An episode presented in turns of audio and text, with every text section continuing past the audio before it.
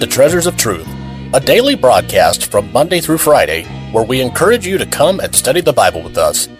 Treasures of Truth is a ministry of Treasure Valley Baptist Church in Meridian, Idaho. Your host is Pastor Rick DeMichael.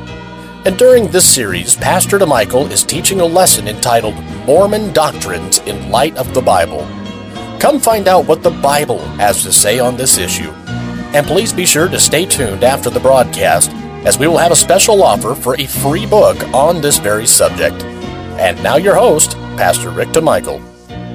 All right, let's look at 1 Corinthians chapter 15. 1 Corinthians 15. Now here's where this idea of the three levels of salvation comes from, or the three levels of glory, or if some have mistakenly thought three levels of heaven. It's taken out of context in 1 Corinthians chapter 15 and verse 38. But God giveth it a body as it hath pleased him, and to every seed his own body. Now, what is the context of 1 Corinthians 15? It's the resurrection. That's the general subject. And then, in particular, in this portion of Scripture, the resurrection body. The kind of bodies that we'll have when we're resurrected.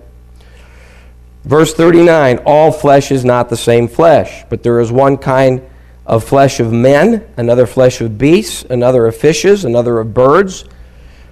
There are also celestial bodies and bodies terrestrial. All right, a celestial body is a heavenly body, a body suited for heaven. The way we know this, if you back up to verse 39, Paul talks about the flesh of man that is suited for his environment then the flesh of beasts, suited for their environment. The flesh of fishes, suited for a completely different environment, underwater. And then the flesh of birds that are suited for the environment in the air. This is the, this is the lesson that Paul is teaching us here. So then in verse 40, he talks about celestial bodies, heavenly ones, and then bodies terrestrial, earthly ones. But the glory of the celestial is one, and the glory of the terrestrial is another. There is one glory of the sun, and another glory of the moon, and another glory of the stars. For one star differeth from another star in glory. So also is the resurrection of the dead. It is sown in corruption, it is raised in incorruption. It is sown in dishonor, it is raised in glory. It is sown in weakness, it is raised in power. It is sown a natural body, it is raised a spiritual body. There is a natural body, and there is a spiritual body. So clearly, by reading the context of these verses, we understand that Paul is not teaching two, much less three levels of salvation. What he is teaching is he is teaching there are two kinds of bodies the body that's suited for life on this earth, and we have it now, and then in the resurrection, God is going to give us a body suited for life in heaven. That is all he is telling us. And he is saying there is a celestial body that is the heavenly body. He's saying there's a terrestrial body, the earthly body. Well, Mormon theology has picked up on this and made the celestial glory the highest glory of salvation, the terrestrial, the second level of salvation, and then coined a word, telestial, the third level, and then added uh, perdition as sort of a quasi hell. All right, let's take a look at the fact that Mormon salvation is a gospel of works. Article 4, the Articles of Faith by Talmage. Once again, I quote We believe that the first principles and ordinances of the gospel are first, faith in the Lord Jesus Christ. Second, repentance. Third, baptism by immersion for the remission of sins. Fourth, laying on of the hands for the gift of the Holy Ghost.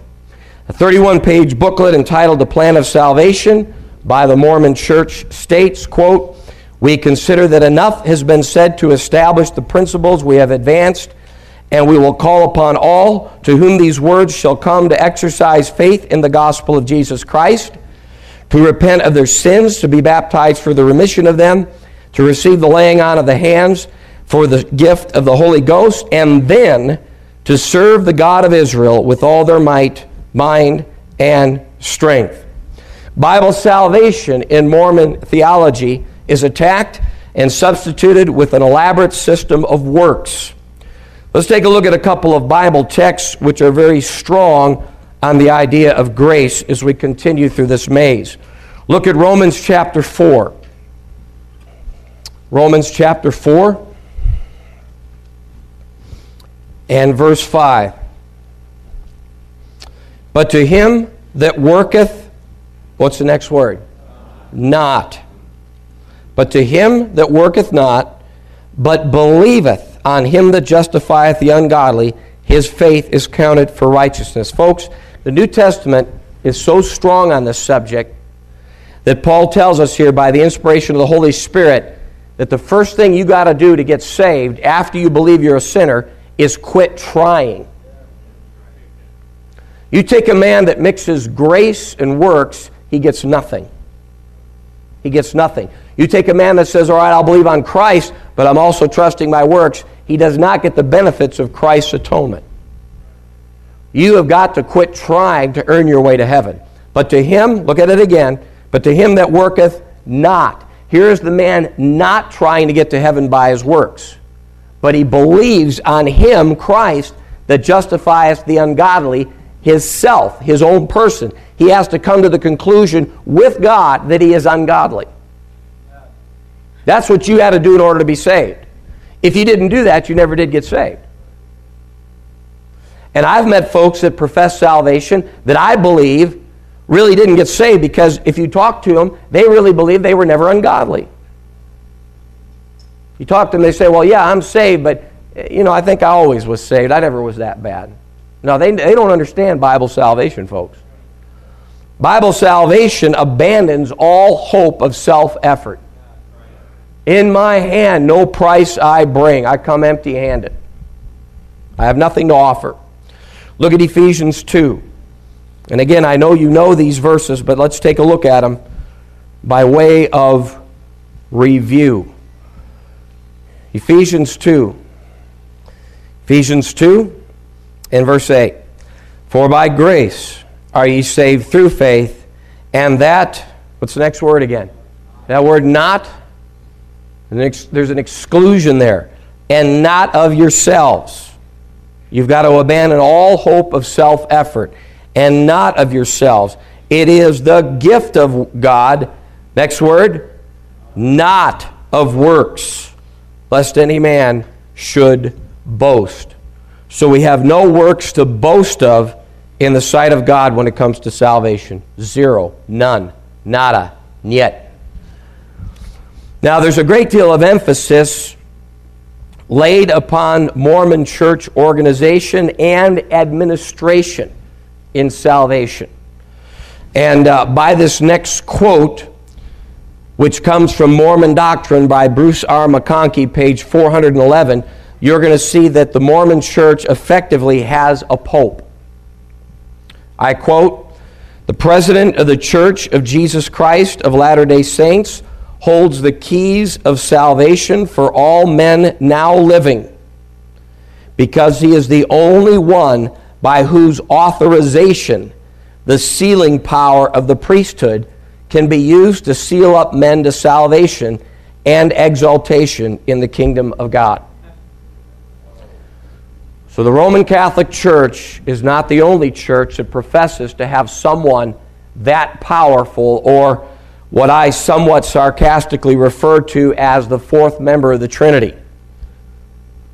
So does the Mormon Church.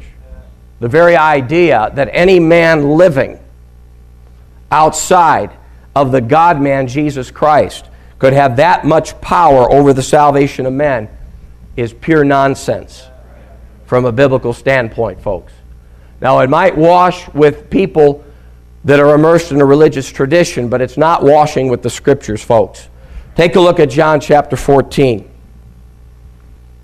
and verse 6. Jesus saith unto him, speaking to Philip, I am the way, the truth, and the life. No man cometh unto the Father but by me.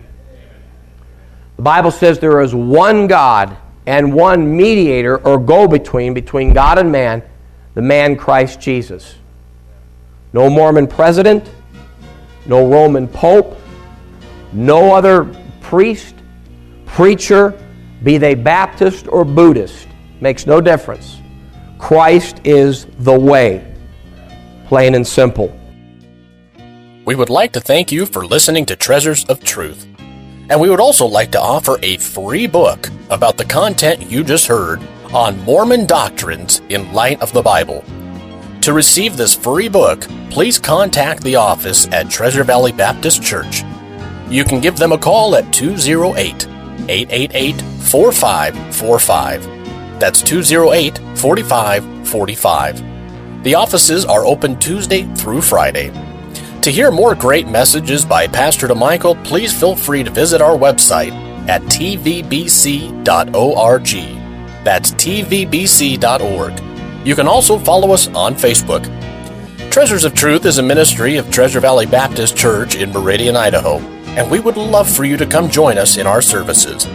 Our Sunday school begins at 9:30 with the morning service at 10:45.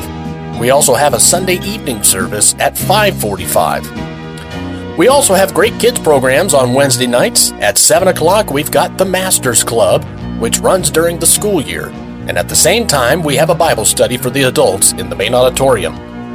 With specialized classes and programs for all ages, as well as wonderful nurseries for the youngsters, Treasure Valley Baptist Church has a place for everyone.